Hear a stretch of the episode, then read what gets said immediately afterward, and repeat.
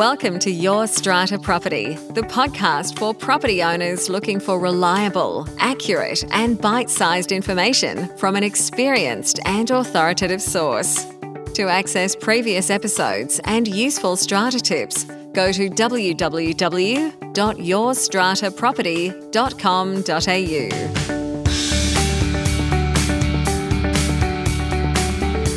Hello and welcome. I'm Amanda Farmer, your podcast host, and the strata lawyer who is here helping you to demystify the legal complexities of apartment living. And boy, is it good to be here. I have a solo episode for you today. I'm here recording this in the spare room slash office slash studio in my own apartment here in Sydney. It is a windy afternoon. It's chillier here than it has been recently, but we still have that beautiful sun shining. Life is good. We are very lucky. What I want to ask you today is whether you're sensing this shift that's happening in our strata space right now. Amidst the uncertainty that I know many owners are feeling and the crazy busyness that pretty much all strata managers are feeling, there is, I think, an excitement and an optimism that I'm not seeing in many other places right now. That's what I want to talk about today. I want to dig into why I think this excitement and this optimism is here with us and what I believe we can achieve if we embrace it. This global pandemic that we are currently living through has forced us to rethink.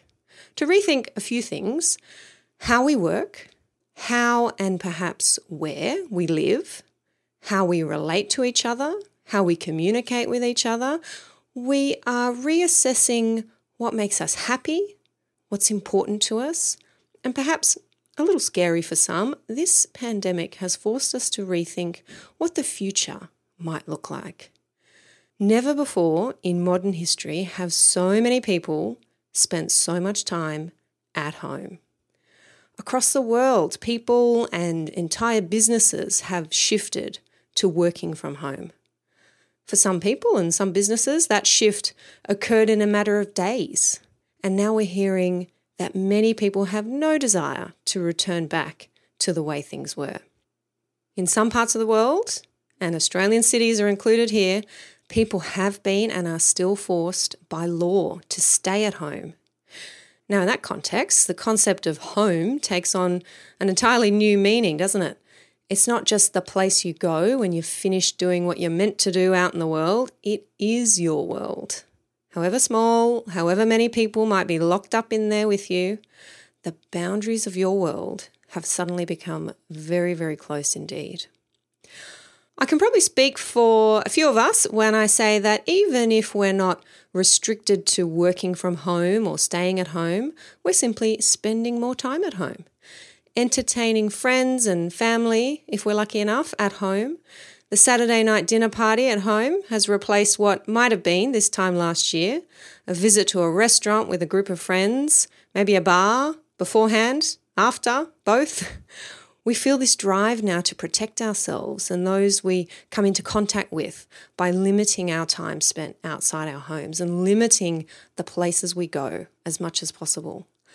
At this point in the world's history, that is probably a pretty sensible approach. But what does all this time at home mean for our strata communities? For the people living in them, for the people and the groups managing them, for the professionals servicing them? In my community, I wear the hat of resident and of committee member. I'm the secretary on my strata committee, and professionally, I'm a strata lawyer. So I'm also serving these communities in that capacity. I work with strata managers almost every day. So I'm experiencing directly as a resident and a committee member, as well as hearing indirectly through my clients and my colleagues, how the people in and serving our communities are coping with this dramatic shift to the home. First and foremost, we're concerned about health and safety, as we should be. How do we keep our communities safe from a virus that's probably going to continue to ebb and flow here in this country for some time to come? I think we'll be talking clusters and outbreaks for a little while yet. In some large communities, thousands of people are living in and coming and going from the same small parcel of land. And it's not like we can just shut a building down or truly lock others out like you might be able to do for a commercial premises. What about all these new laws that are cropping up? The public health orders that come and go, that get bandied around, but no one really knows if or how they apply to our homes, our strata communities. Where's that line between private and public space? One month we're closing the gym, the next we're told we can reopen it but it has to be clean and it has to be monitored. How do we keep up with that and make the right decisions that will keep us, our communities, and the communities we're serving safe? Then, of course, we have the little everyday annoyances that have always been there. Those have now been amplified, not so little anymore. I'm talking noise, rubbish, renovations, when someone is home more than they ever have been, they see and hear these problems around their property more than they ever have. They're sensitive to issues they might not previously have worried about. Strata managers, I know your inboxes have never been more full, and I know many hands on committee members will say the same. Some people are a little more short tempered. Have you noticed that? They're struggling with their own uncertainty about the future, their own fears and anxieties. They're up late. Maybe some of us are drinking a little more than we should. Go on, fess up. It is never a good idea to get stuck into those unanswered emails after more than two glasses of wine. That's Strata 101, or at least it should be. And many Strata managers and committee members are bearing the brunt of that outpouring of anxiety right now. I know that. What about some of the financial impacts we're seeing? Some owners have lost their jobs, or a family member is out of work. Investors may have lost their tenants or they're accepting reduced rent. Levies are being paid late or not at all. Committees are being asked to waive interest or enter into payment plans. Most committee members have never considered this type of request before. You're asking new questions. Is it okay to ask for evidence of hardship if an owner tells me they need a payment plan? Is the tenant really not paying their rent, or is this landlord just being opportunistic when they say they need more time to pay the special levy?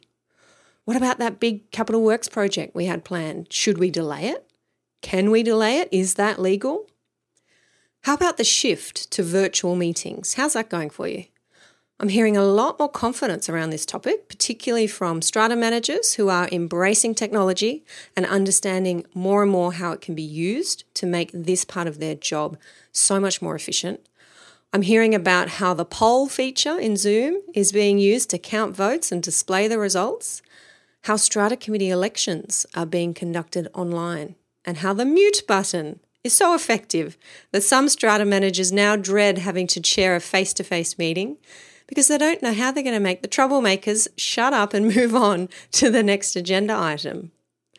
I'm hearing that virtual meetings have increased engagement and show up rate in some buildings because overseas investors can now participate more easily.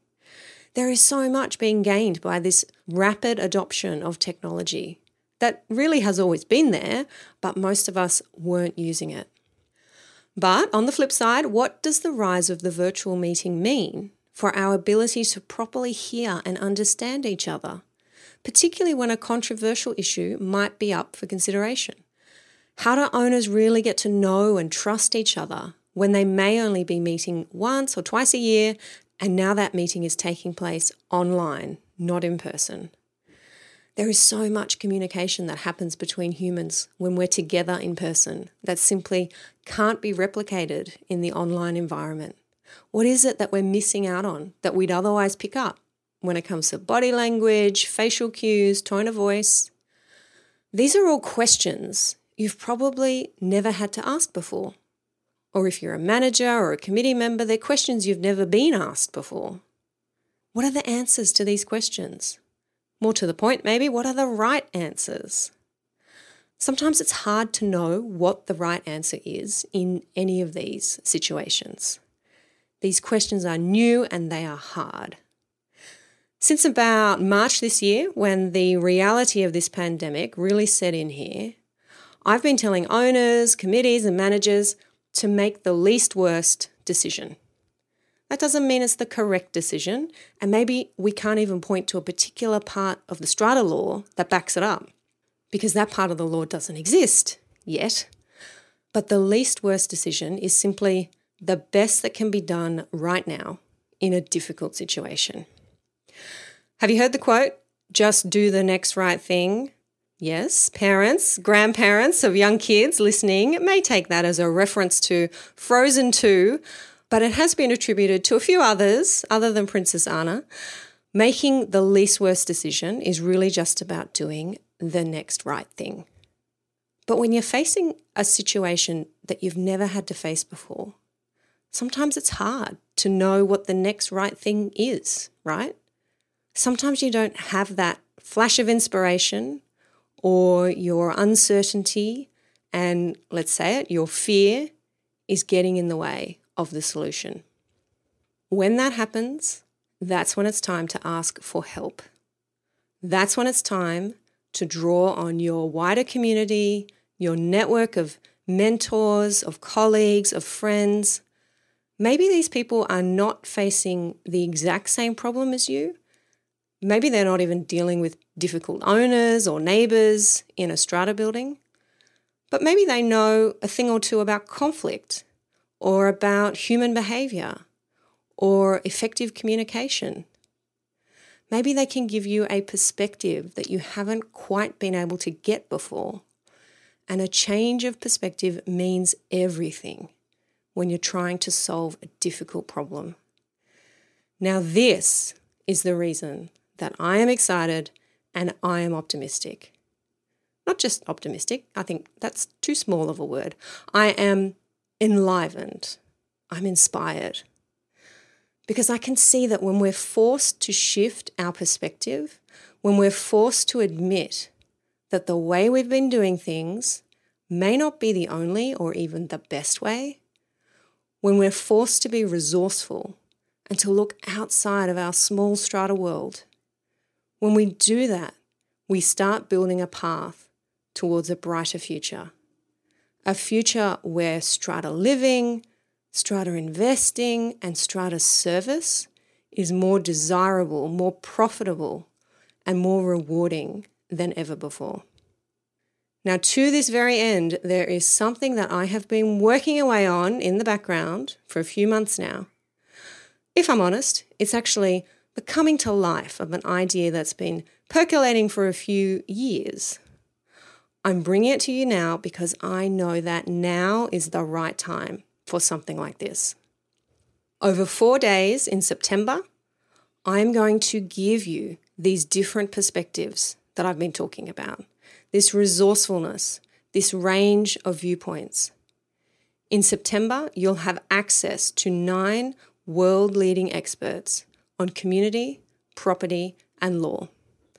I'm bringing them to you as part of the Shared Space Summit, the world's first online summit for strata property owners. I truly feel that there is no better time than now for a summit like this. Not only is it online, the only way to plan events of this magnitude these days, of course, but I know these experts are going to bring you knowledge, inspiration, the encouragement, the tools the actionable steps and strategies that you can take back and implement in your communities and those that you're serving. The summit runs from the 15th to the 18th of September. It will not cost you a thing to experience the summit. Registration is free, but you do need to register. You can do that over at yourstrataproperty.com.au forward slash summit. Over on that page, you are going to find out some more information about the summit and about our special guest experts. You'll see on that page, I've already announced the names of some of the carefully curated guests I'll be bringing you. One of these guests is Charles Vogl. Charles is an executive advisor and regular guest lecturer at Yale School of Management and the Yale Leadership Institute. He is the author of the international bestseller, The Art of Community. Few people know more about building and sustaining great communities than Charles. Charles tells us what a trust bank is and why our strata committees need to start building one right now. You want to be better at dealing with those everyday problems that have suddenly been amplified? Then you need a trust bank. We also talk about the importance of the welcome. How do you welcome new members into your community? And if your answer is, Amanda, we don't welcome them at all, then you better tune in and learn what this mistake is costing you. All of that and more in my chat with Charles Vogl. I'm also bringing you Sam Reece, the Director of Australian Apartment Advocacy, a group that gives voice to people who choose apartments. Sam brings a well needed shot of positivity to our sector at a time when we're hearing about declining property values in some areas. Sam is proudly proclaiming the easy breezy lifestyle of apartment living, and she shares with us the number one reason why people choose to live in apartments.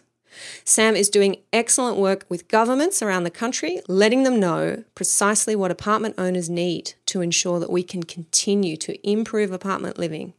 She shares all of that in her summit session with us. And Kat Carmichael joins us from California.